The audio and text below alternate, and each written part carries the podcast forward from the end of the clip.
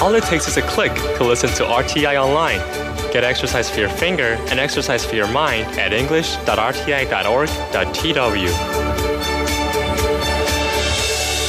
This is Radio Taiwan International. Thanks so much for joining us today. Up ahead this hour, it's Lights Camera Asia and In the Spotlight. But we start off today's English language features with a new episode of Here in Taiwan.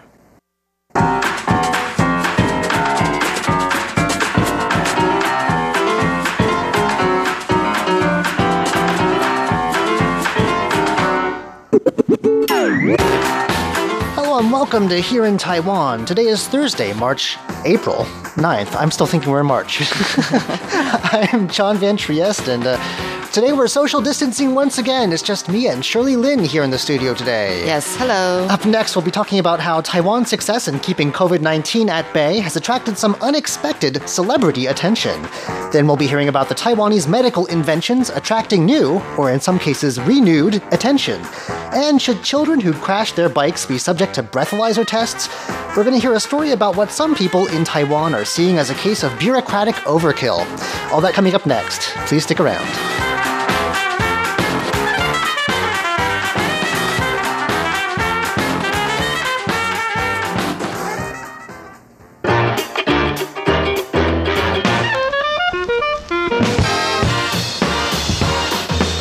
Well, you'll never guess, well, maybe you can, I don't know. Of all people, uh, what celebrity is paying attention to Taiwan's struggle against COVID 19? Um, the USA? It's in the US, yeah? Yeah. Um, gosh, all celebrities, right? Um, one in particular. I think there may have been a couple others. One in particular? Yes, we're talking about Barbra Streisand. Uh huh. Yeah. Do you know Barbra Streisand? Yes, right? of Very course. famous for many of the classics. Um, and she, on April 5th, praised Taiwan for its handling of the uh, COVID 19 outbreak. And, well, it was on, on Twitter, and I guess here goes her next China tour out the window. But anyway, um, she said that uh, despite how close we are to China and the fact that we have or had lots of direct flights to Wuhan, we managed to, quote, stave off the, stave off the worst. End quote. And she pointed out that at the time, although we've got a few more since then, Taiwan only had 350 cases and five deaths, and that most places are still open. And uh, apparently, there was a follow up tweet, actually. So, not just a passing bit of attention. Actually, apparently, she put some thought into you know what's going on over here, and uh, she cited Dr. Jason Wang, who is a former project manager for our National Health Insurance Reform Task Force, uh, which said that Taiwan was able to accomplish this through quote aggressive action. And then she posted a video interview of Wang in which he said that as early as January 1st, we'd sent people from the CDC to check symptoms and pass- of all passengers arriving from Wuhan. So Taiwan did start acting very early, it's true. Yeah. And then eventually we start, started stopping flights from Wuhan and other places that we declared level three alert areas. And people who had already come from there were already told to put themselves into quarantine for 14 days. Um, it's gotten a very positive response. I know from her fans here in Taiwan. I'm friends with a few of them, uh, but also from some people in very high places here as well. Uh, specifically, President Tsai Ing-wen has responded to. Oh, really? She retweeted Barbra Streisand. Okay. Just this, I don't know, uh, a, a, a collection of names that you wouldn't expect to be tweeting each other, but that's what Twitter is, I guess. Um, uh, she said that it was, quote, encouraging that Streisand had voiced support for Taiwan's approach to fighting COVID 19. And she said that Taiwan, she said this a couple of times now, uh, that Taiwan is, quote, more than willing to share. You know, its experience in, in handling this disease. Um, and uh, so there's a, a little uh, sort of direct uh, printout of this quote in this story that I have here. Um, and then the foreign ministry also tweeted back to uh, Barbra Streisand. And actually, I think they must have a big Streisand fan in the house because they actually used a quote from one of her um, Songs? from one of her films, actually. A Star is Born. It's a 1976 film, apparently. I, I have not seen this. Um, I might have. I don't remember. It's been a while. they said, quote, the sky's the limit when like-minded partners come together and inspire one another to greater heights. I wish they I only wish they'd attached a video of someone from the foreign ministry singing that. I'm not sure if that was sung or a line. Um, Maybe a lyric? I don't know. I, yeah, I don't recall that, those Um, lyrics. And they said that they're flattered by uh, its praise for Taiwan's coronavi- coronavirus fighting capabilities.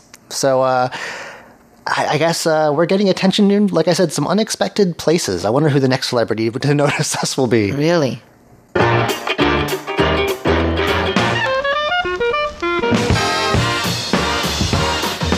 All right, next, it's a tale of two medical inventions with Taiwanese inventors behind them. One very well known, well known around the world, although people probably don't know that it has a Taiwanese inventor. The other one is pretty new and it's attracting some attention abroad. So, first, Shirley, tell us about uh, the one invention that everyone probably by now knows knows. about, but probably isn't aware has a Taiwanese person behind it. I know we're talking about N95 respirator uh, masks. I know. I, and, Yeah. and I have a, I come from a family with a lot of medical people in it, and uh, yeah, they use them. They're, that's what's keeping them safe right now. So That- thank right. goodness for this inventor. I know that's amazing. I mean, uh, at the time of this uh, reporting, I didn't know that it's a Taiwanese inventor, but he is actually Dr. Peter Tsai, who's a who was a professor at the University of Tennessee's Material Sciences Right. this- engineering department. I'm not sure because it says he invented it with a team, so I'm not sure if we can totally claim this as a Taiwanese invention, but close enough. We'll take credit for it anyway. yeah. So, well, he invented the technology used to produce um, the filter media of the mass. So, um, uh, it's so that, by the way, the N in the N95 uh, means not resistant to oil. I've always wondered what that meant. Well, Yeah. like in the back of my head, kind of. I know. And 95 means that its ability to remove at least 95% of submicron particles. We're talking about like viruses, dust, pollen, haze, and Oh, wow. smoke. Well, so that's a whole lot of things. I, I know Leslie's allergic, allergic to pollen. We need to give him some of those. Although I'm sure they're in high demand can. right now. I don't think we can get our hands on them. Yeah, But, really. yeah, I mean, it's not 100%, but 95%, that must be, that's very finely, is it woven material? It isn't. It's non-woven material. Um, and it's four plies of polypropylene media, Hmm. and so um, Many plies. many many plies. Yes, the, the and and basically it's got low infiltration efficiency and breathing resistance, and serve primarily to contain the middle layer. Um, so it's thermal bound, uh, non-woven fabrics. Okay. And, and the technology to produce this it had, it has a Taiwanese inventor. Yeah, So, yeah, yep. yeah. That's uh, Peter Tsai himself. So, um, it you know, uh, the thing is that he became known only because recently he made a video about how to disinfect these N95 um, masks, and that's why. You know, that's why we realized that, oh, he's actually the inventor Oh. of this mask. Even he's people didn't know. yeah, he's very low profile, apparently. He keeps a low profile of this.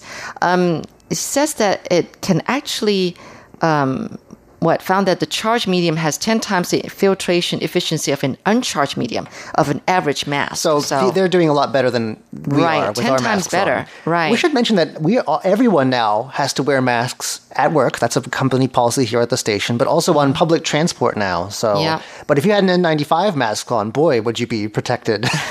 You'll be totally protected. Mm. So, you know, it seems that these masks, um, you can treat using bleach. That's Um, as long as it doesn't include surfactants. Now, I don't know what that is. you better just check on the label. Yeah, and hot water generally does not affect the mass filtration performance too. That's surprising. Well, I guess if it's not.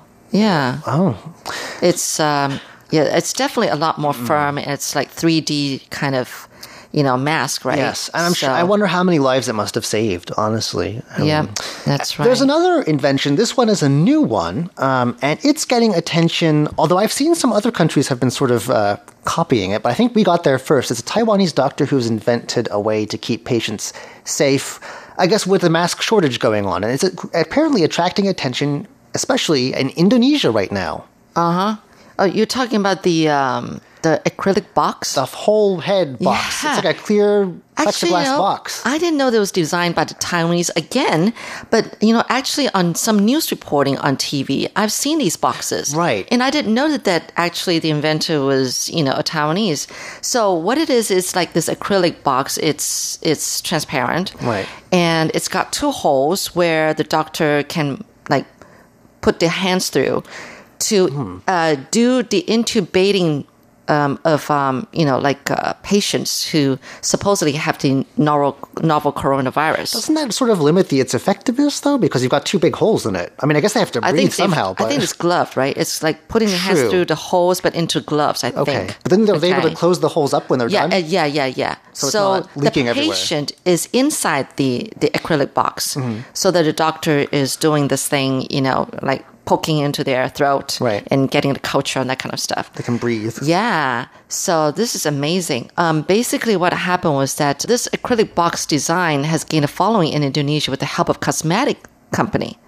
So it's uh, BLP Beauty that really want to do something uh, in terms of helping with the pandemic. Yeah, a lot of companies have, well, especially alcohol makers have switched to hand sanitizer, obviously. Yeah, this is an interesting one. This is a cosmetic company. yeah, not the people you would expect to be making acrylic boxes. Exactly. So, so I guess they were talking to a doctor at uh, the Mennonite Christian Hospital in Hualien, to which um, they say that hey, you can make use that acrylic box and make it into a so-called aerosol box. What's that? So, um, because, because because basically it's designed to keep a patient's fine respiratory particles, known as aerosols, away from the doctors while the patient is being intubated. Okay. Okay, so it turned out to be the best option because there's no such suppliers of such devices in Indonesia. So, um, so the supplier has now become is, is producing in bulk, and uh, so far they said we've created around 500 boxes to be distributed to hospitals around Greater Jakarta. Yeah, and um, That's a so big city. I'm not sure how much 500 boxes is going to do. yeah, no, but it's I'm a start. sure it's a start. They're continue. They're still going to be mass producing it um, to meet demands. Hmm. But um, yeah, I think this is amazing. I, this is this is really great. I've already been seeing it on the I'm- news. I guess it makes sense though. I was thinking, why don't they wear a mask? But then you said intubation, and they can't really have a mask on while you're intubating them. So they, that means Right. you're exposed, and everyone else is too. Yeah. In the room. So Uh, great inventions. Uh, I'm I'm really glad that uh, Definitely. we're doing our part. As as we've started saying recently, Taiwan is helping. That's something that uh, you see in the news a lot.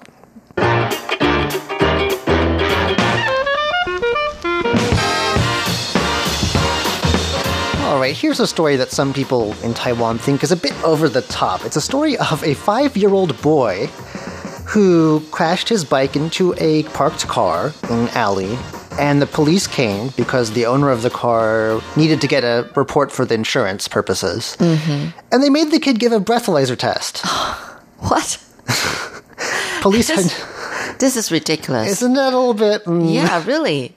I Um, mean, the police wanted to do this breathalyzer on the boy, or Well, it's standard procedure. Apparently, they have to. Standard They are required to to have it be. aha, I guess fully according to the book. so they can put in the books. Yeah. Yeah, so the police in Taichung were criticized after images of this actually went online. The owner of the car apparently took pictures of the kid and posted them, but saying he had, I think the owner had some good intentions, trying to say, look, this, even a five year old kid uh, got in touch with his parents and uh, was being honest with it, and he could have run away, but apparently also their neighbors, so that's going to be awkward from now on. But Yeah. uh, um, yeah, uh, the p- the police actually responded to some of this criticism. The National Police Agency says that, uh, in accordance with the principle of fairness, officers are required to take statements from all parties in an accident, and that includes, in statement apparently, a sobriety test.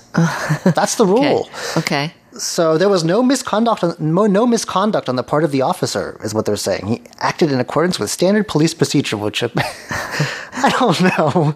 I guess, yeah, even though, you know, the person who did it was a five year old, I guess you just have to go through the procedures. But I'm, as, so are we saying that this boy actually made a dent in this person's car? Yeah, it looks like it. And they reached an Uh-huh. agreement. The owner and the family who live next door, the boy's family, uh, reached an agreement about repairs. Okay. The boy's mother, however, was not very, I don't think, happy about this and asked why The that was needed. test? and said that police really should be more flexible in such situations. Flexible? Where you have, anyway, uh, the precinct that was sent out the officers to do this has since said that it's going to bring this issue to people higher up, which means that it's going to get lost. It's probably in a bureaucratic chain, and we'll never hear about it again. But you know, that's how these things go. They're going to ask ask anyway if children might be exempted from breathalyzer tests Right. when they crash their bikes.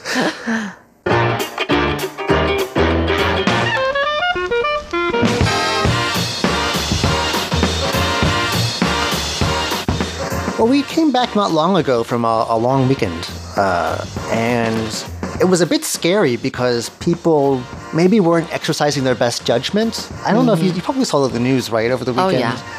When lots of people, may, many of them not wearing masks, were congregating in, in popular tourist places. And it got so bad that the government actually sent out alert text messages to people in that like a certain mile radius of these sites, saying, "Yeah, stop going there." Apparently. Um, hotels and stuff were complaining because afterwards, people who had maybe booked for the next day of the long weekend all started canceling. Oh. So there's been some criticism of like the fact that this was all sent out and everything in the middle of the holiday instead of beforehand, when they could mm-hmm. have sort of warned people about these things.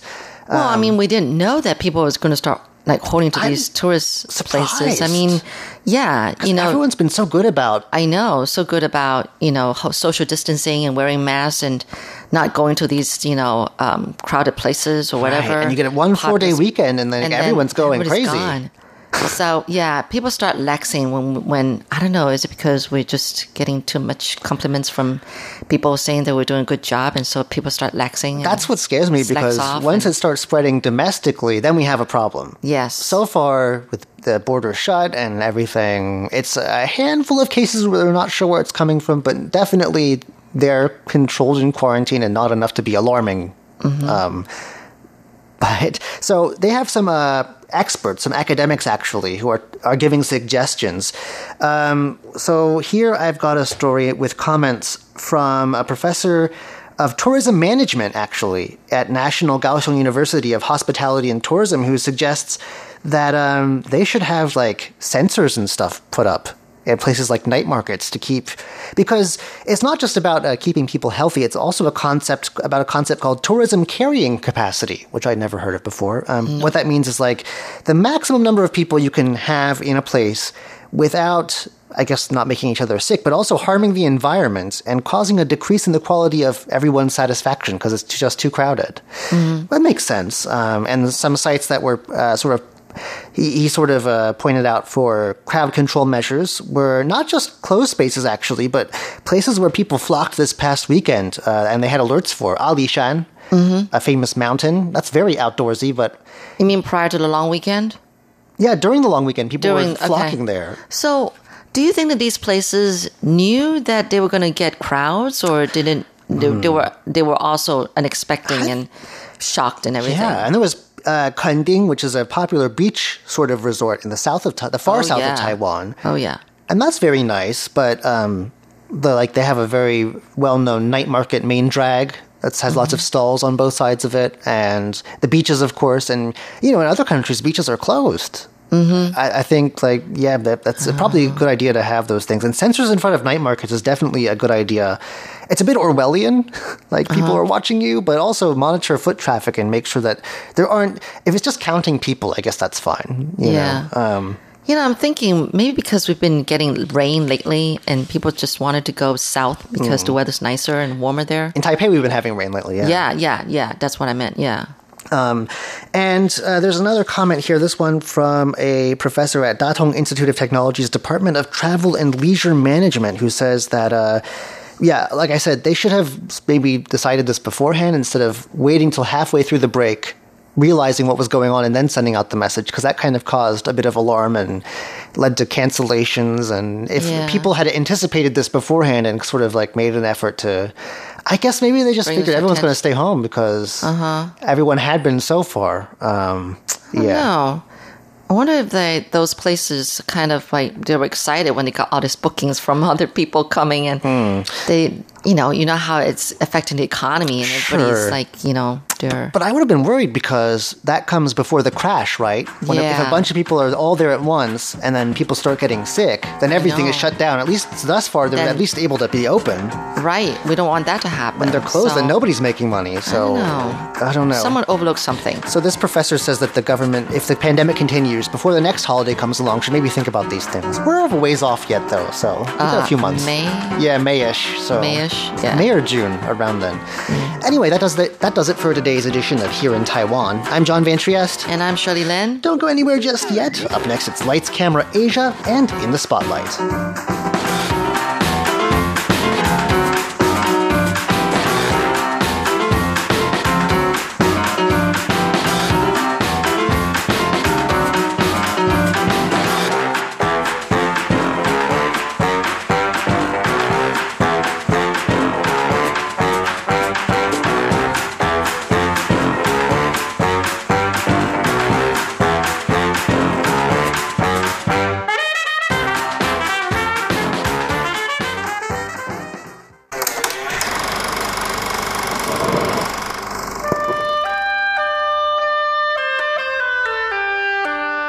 Lights, Camera, Asia.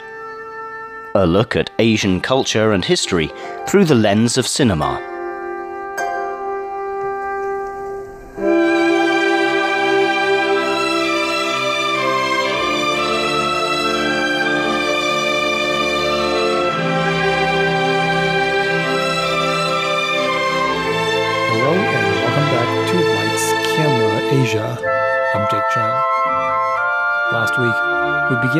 Coverage of Okuribito, or The Departures as it is known in the English speaking world. It is a Japanese film released in 2008 that deals with the subject of death and funeral burial. Although it focuses on a rather unusual subject matter, one that arguably has different significance for people from different countries and cultures around the world. Despite its uniqueness, or perhaps because of it, as well as other factors such as its heartwarming story and beautiful cinematography and soundtrack, the film won the Best Foreign Language Film Award at the 2008 Oscars, making it one of the most high profile Japanese films to come out in recent years we began to look at the film's story last week. And here's a quick recap. The film's protagonist, Daigo Kobayashi, loses his job as a cellist in an orchestra shortly after the film opens. What is even worse is that he feels that he has reached the end of his talent and interest and no longer wants to continue any further in this career. He sells off his expensive cello and, along with his wife Mika, moves from the urban metropolitan that is Tokyo to Yamagata, a remote rural area where he grew up. He soon stumbles upon a new job opportunity after seeing a newspaper ad. Though he mistakenly thought he was going for an interview for a job at a travel agency, by the time he arrives at the location, he finds out that the position is that of a mortician a person who prepares dead bodies for funeral. And things really doesn't work out too well on his first few days. His very first job is to clean up a dead body that's been left there unfound and decomposing for days. And upon finding out about his new job, his childhood friend and his wife decide to leave and distance themselves from him. So that's where we're at. And that leaves a number of questions. Where does Daigo go from here? How will he continue with his life now that he's very much alone and alienated by his surroundings? How does he still wrestle with the fact that he touches and prepares deceased people on his job, which makes it very much part of a taboo subject in Asian culture and especially in Japan? And when we turn our attention from his outward struggle to his inward journey, will he ever find peace with his late father, who forced him into a career he doesn't enjoy and left his family when he was young? Now, to answer the most immediate question, I think naturally, when a person faces this amount of pushback and criticism from his surroundings, he would have second thoughts about the choices that got him there. And Daigo certainly does have second thoughts at this point in his life Despite being paid pretty well, he's thinking about quitting. In one scene, shortly after his wife Mika left him, Daigo sits down with his boss with the intention of telling him that he could no longer take the pressure that comes with his job. 飯どうしてるえかみさんまだ戻ってないんだろは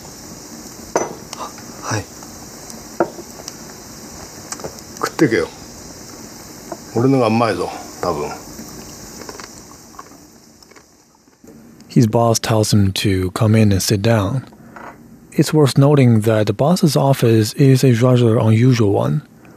The room is filled with pots of green plants of different species and sizes, to the point where someone could easily mistaken it for a greenhouse.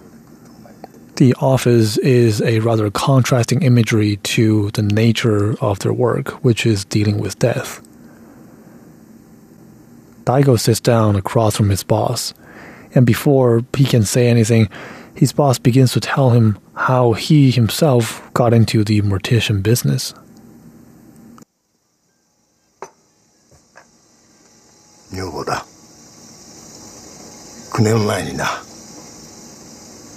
死なれちまった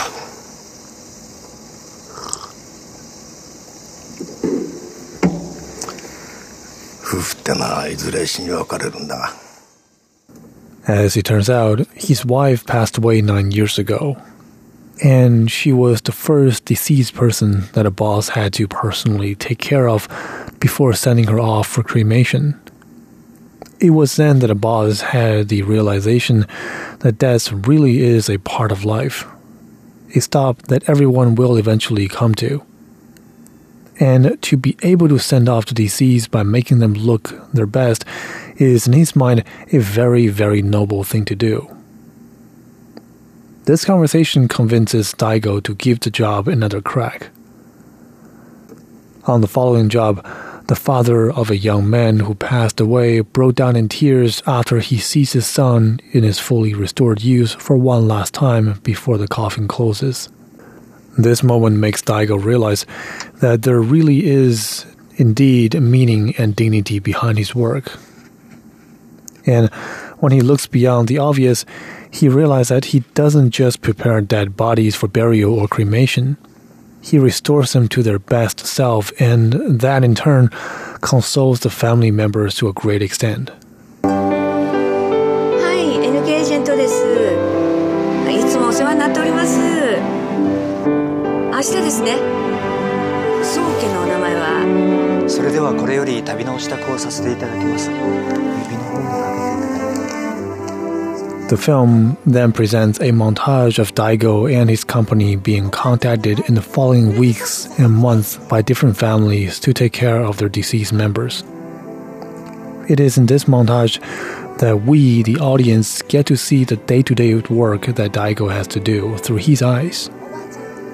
We see him shaving the faces of the deceased, putting on makeup, loosening their joints to put their bodies in the most peaceful positions, and dressing them up in shroud. His every move is slow and graceful, his face solemn. And we see that he has found an enormous amount of fulfillment and peace in what he does as he is totally immersed in it. And people respond to that energy. We see granddaughters bursting into laughter after seeing their late grandmother dressed in her favorite clothes. We see parents shed tears after seeing their children lie peacefully. We see family members stopping their feud and put down their differences. Seeing the deceased lie at peace has this magical power of bringing the best side of those who are alive and grieving. It is at this time in Daigo's life that his wife Mika returns from her parents' house and with good news. Mika is pregnant with her child. 掃除。してないの？たまに。嘘。一度もしてない。2回はやったぜ。たまにじゃないじゃない。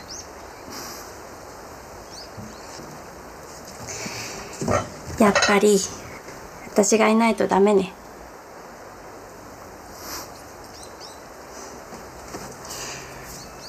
報告もあるし何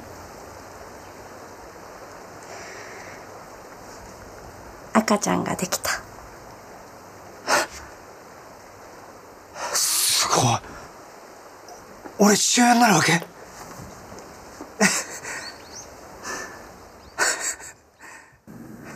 When she asks him the second time to change his job, Daigo receives a phone call that informs him that a lady at the local bathhouse that he and his wife used to frequent has suddenly passed away. The public bathhouse is a small social hub in this town. It is a place where people meet and hang out after a relaxing bath. Therefore, the passing away of the owner comes as a shock not just to her family, but to the entire community as a whole. On the other hand, this also gives Mika an opportunity to see for the first time by herself what Daigo actually does on his job.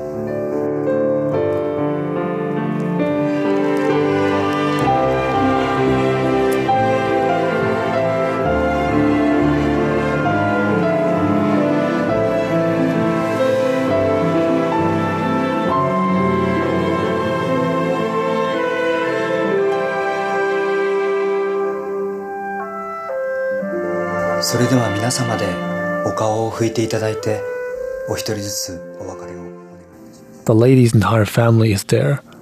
Mika is there. Members of the local community, they're all there to watch Daigo quietly dresses her up step by step. To them, Daigo's graceful movements convey this almost zen like energy that transforms the entire room we can see that Mika's opinion about her husband's work begins to change after seeing him in person.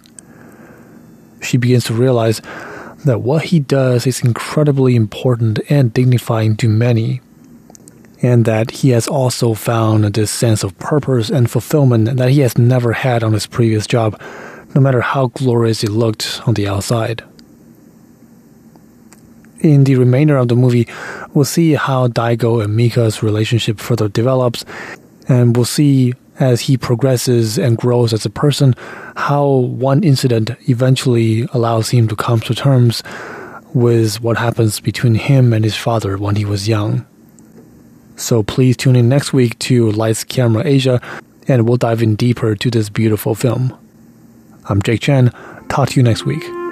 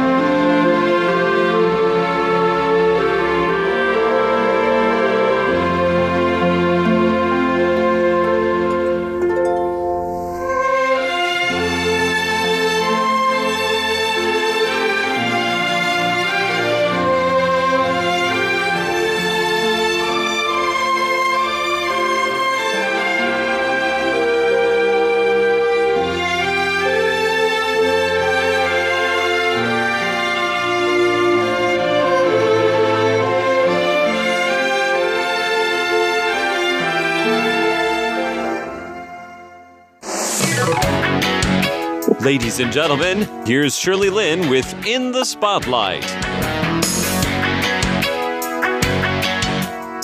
Welcome to In the Spotlight. I'm Shirley Lin, and today my guest is Claire Ho, who is actually a freshman at the University of the Arts in London. And um, the thing is that she's from Taiwan. I know her mom very well, but uh, She's back here now, of course, because of the COVID 19 uh, outbreak. Um, her school is closed um, until further notice. But um, I'm just curious to know how Claire's faring this outbreak and, you know, the quarantine and all that. So let's say hi to Claire. Hi, Claire. Hi, Shirley. Yes. How are you doing? Uh, good. I'm doing all right. Actually, um, it's been what a, exactly a week now. I think at, at this time of the interview that you've been in quarantine, right? Yeah, I think I have a week left. Is it bearable? Are you holding yeah, out all right? Yeah. Mm, not really, no. okay. Well, first of all, um, I just want to know what happened over at at your end um, when you were still in London? I mean, the school announced that the school is closing and that everybody has to leave campus? Uh, not leave campus. It's just it won't be open. Okay. Well, what, but what does that mean? I mean, uh, apparently I was told that you kind of shared an apartment, or what did you call it, uh, with uh, three other classmates. And were they classmates? Uh, no, they weren't in my class. They were in other schools. Oh, okay, okay, got it. But um, you all have your own individual rooms, but then you guys share the same kitchenette and same um, living room or something like that.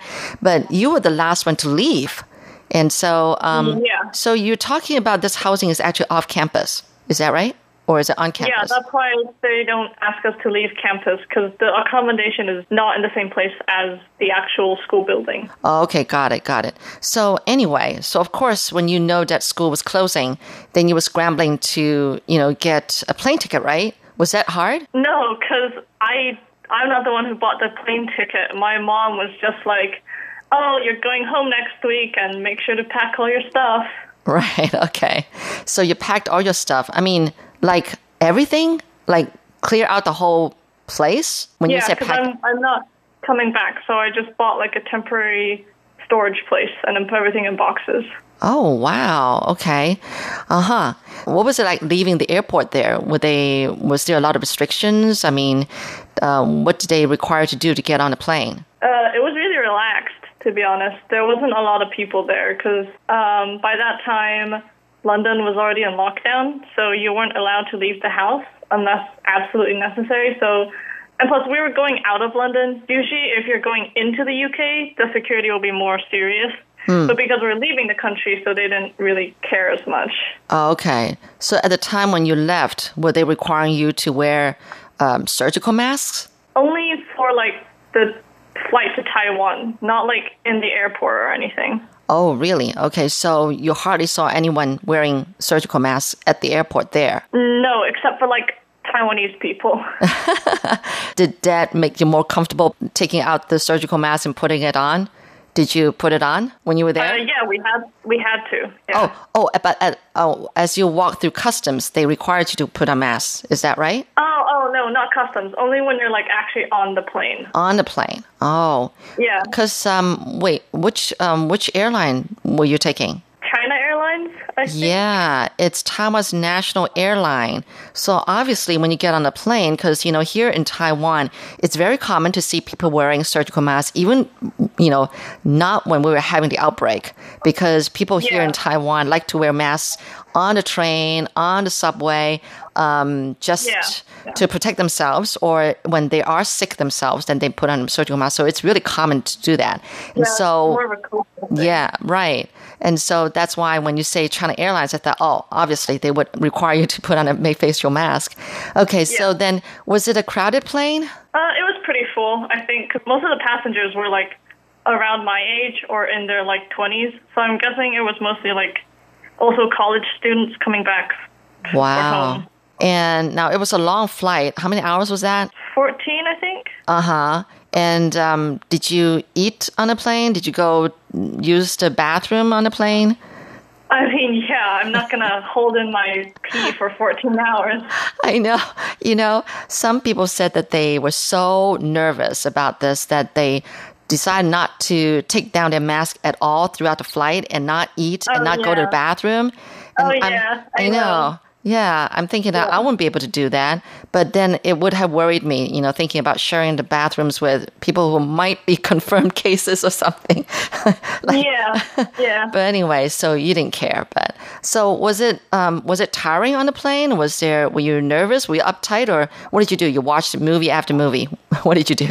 It was okay. I wasn't nervous or anything. Um, I just watched movies and slept. That was it. Yeah, you didn't eat. I did. I did. I mean, when there Yeah. was food, I ate, and then Oh, okay. besides that, I just slept and watched movies. All right, all right. Okay, so then when you got to Taiwan, um, what did they do at the customs? Was there anything that required you to do? I heard that it was really Um, quick. I mean, you kind of like passed through customs electronically. Is that true? Yeah, you had to like scan this QR code and fill out this form thing to like prove that you weren't contaminated or Uh-huh. infected. Oh, And then they like they took your temperature like at the airport as well. At the airport. But what about before you got off the plane? Did they do anything? Did they come onto the Mm, plane to? No. So it was all No. after you get off the plane.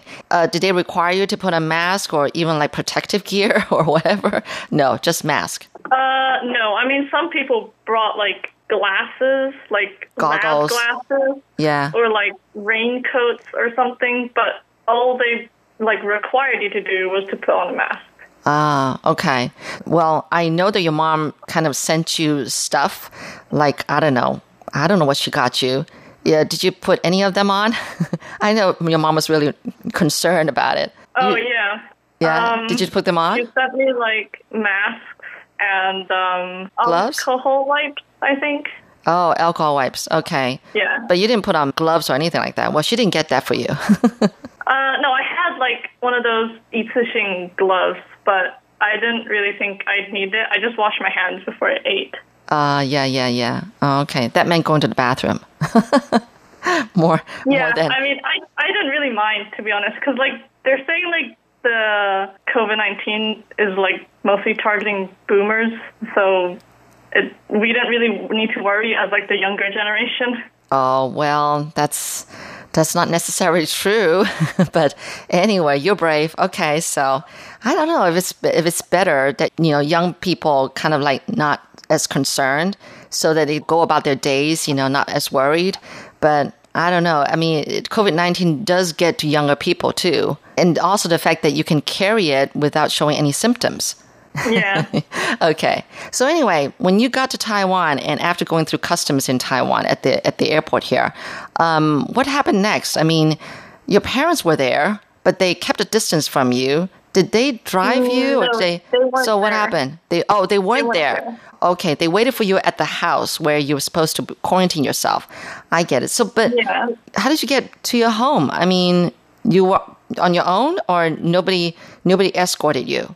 No, we just I just took a taxi. That yeah, meant- they had like special taxis that Oh, were yes. like specially disinfected and stuff. So Right, right. There were these taxi drivers who were willing to kind of like send, um, you know, passengers who need to be quarantined to their respective places. You know, the government had to recruit those kind of drivers who are willing to risk their lives for that, you know. So, yeah, but like before we got in, they like sprayed us down. So oh, spray, what? Uh, where? I mean, when? I mean, like before we got into the taxi, it was like specially for the taxi service Oh, before you got got it. into the car. Oh, They like it. spray you down with like alcohol. Really? Sprayed you Yeah. like all over? I mean, Yeah, and like my jacket and my luggage and stuff. wow.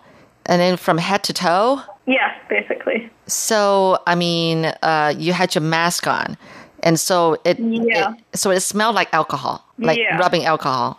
Yeah. Yeah, but it wasn't that bad. Oh, really?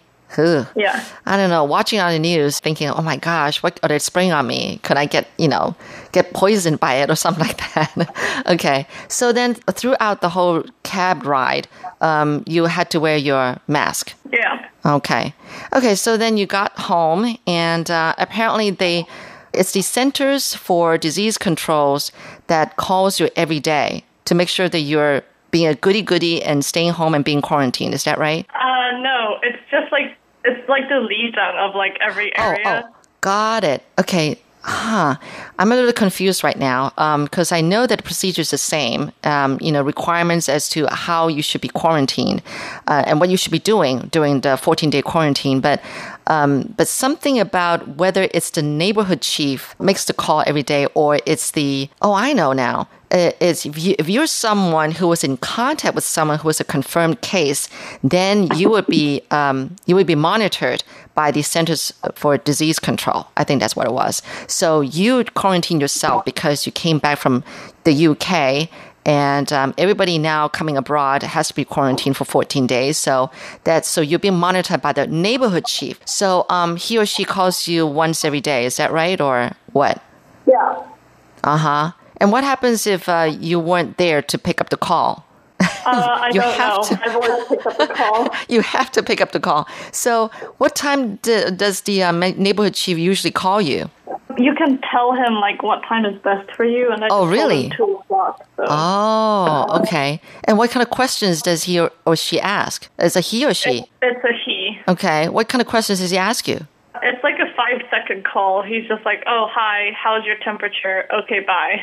Oh, okay. So you have uh, a thing to take your temperature with every day. Yeah. And so, uh, did you get that yourself? Did your mom get it for you, or, or the neighborhood chief gave it gave it to you? Uh, no, my mom gave it to me, but Oh. you can like get one from like the Lijiang if you don't have one. Oh, really? For free, I suppose. Yeah. Okay. Oh, so obviously the neighborhood chief was informed about your arriving in Taiwan and that you would start your 14 day quarantine, right? So, so Yeah. he's being informed. I see. Wow. Has he ever come by your place and and check up on you? Mm, no. No. Okay, you've been good, so he doesn't need to come by. so ideally, you have not stepped out of your house for what the last seven days. Yeah. Wow, what's it like? Is it boring? I mean, not really. Um, I'm getting along just fine. You're getting along just fine. What do you do every day? Because I have like a couple of friends online, and we Uh-huh. just play games together, and they keep me company. Oh my goodness, but that's talking about 24 hours. Well, maybe not. You sleep eight hours or nine, so that's what, 24 minus nine? That's 15 hours. I mean, what can you do with those 15 hours? we play video games for 15 hours. Oh well, you well at least you got uh, you know common um, what hobby and interest, and that can keep you occupied. But I couldn't imagine myself you know 15 hours not knowing what to do with myself. Do you have a TV? Do you watch TV? You're not No, into that. No, yeah. Oh my goodness, I, I I can't stand it. I mean, do you take naps during the day? Because you have so much spare time. No, um, because we we all love to play video games. Um, Yeah. So we just and we have we're like in the same time zone. So Mm. they get online around the same time as I do. So we just play video games for like the whole day. So, um, what about schoolwork? I mean, you don't have any schoolwork to catch up on, like bring home and do on your own or that kind of thing. None. Um, we have like one more assignment, but they gave us an extension because of the whole thing. Oh, what what kind of assignment is that? Is that doing a report or something? A book report? Uh, no, thankfully, it's like an art project. oh, well, you're gonna have to get out of the house to do that, right? Or or you can do that project just in the house alone. Some of it I can do alone, but Yeah. some of it I'll need to go outside to do it. Oh, good. So anyway, you've got another seven days left, and then you're out of this quarantine. It's okay. I mean, I don't mind. And so, um, your mom's like bringing you food every day, but they have to keep a distance from you. Yeah, we just both have to wear masks and stay at like an arm's length. Do you hope that school would start soon enough? Are you going to be able to graduate on time then? There's only one month left of our last semester, anyways, and then after that it's summer vacation. So even if school does start up again, we're just gonna wait until next semester starts in like September and then go back. Oh, so ideally you're just missing out for a one month school. That's that's all there is. Oh, that's Yeah. not too bad, I guess. Thank you so much for this time. Thank All you. right, well, good luck with everything. Stay healthy and safe. Yeah. All right. All right, thanks, Claire. Okay. Bye bye. Bye bye.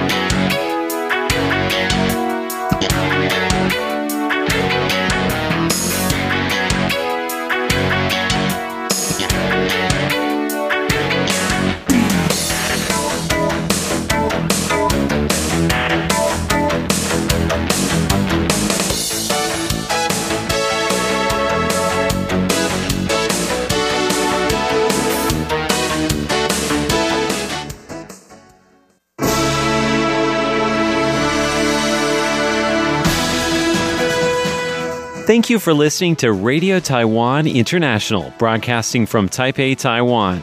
Check out our website at english.rti.org.tw. Again, that's english.rti.org.tw for the latest news and features from Taiwan. You can also listen to our programs and watch videos as well. Our 60 minute English language program can also be heard every day at the following times and frequencies. In southern China and South Asia from 1600 to 1700 UTC on 9405 kHz. Again, that's in southern China and South Asia from 1600 to 1700 UTC on 9405 kHz. And in Southeast Asia from 0300 to 0400 UTC on 15320 kHz. Again, that's in Southeast Asia from 0300 to 0400 UTC on 15320 kHz. We'd love to hear from you. Please send your comments to P.O. Box 123 199, Taipei, Taiwan. Again, that's P.O. Box 123 199, Taipei, Taiwan. Or send an email to rti at rti.org.tw. Again, that's rti at rti.org.tw. Also, visit us on Facebook. The address is fb.me forward slash Radio Taiwan International. Once again, on Facebook, we're located at fb.me forward slash Radio Taiwan International for videos, photos, and news of interest from Taiwan. Thank you once again for listening to Radio Taiwan International.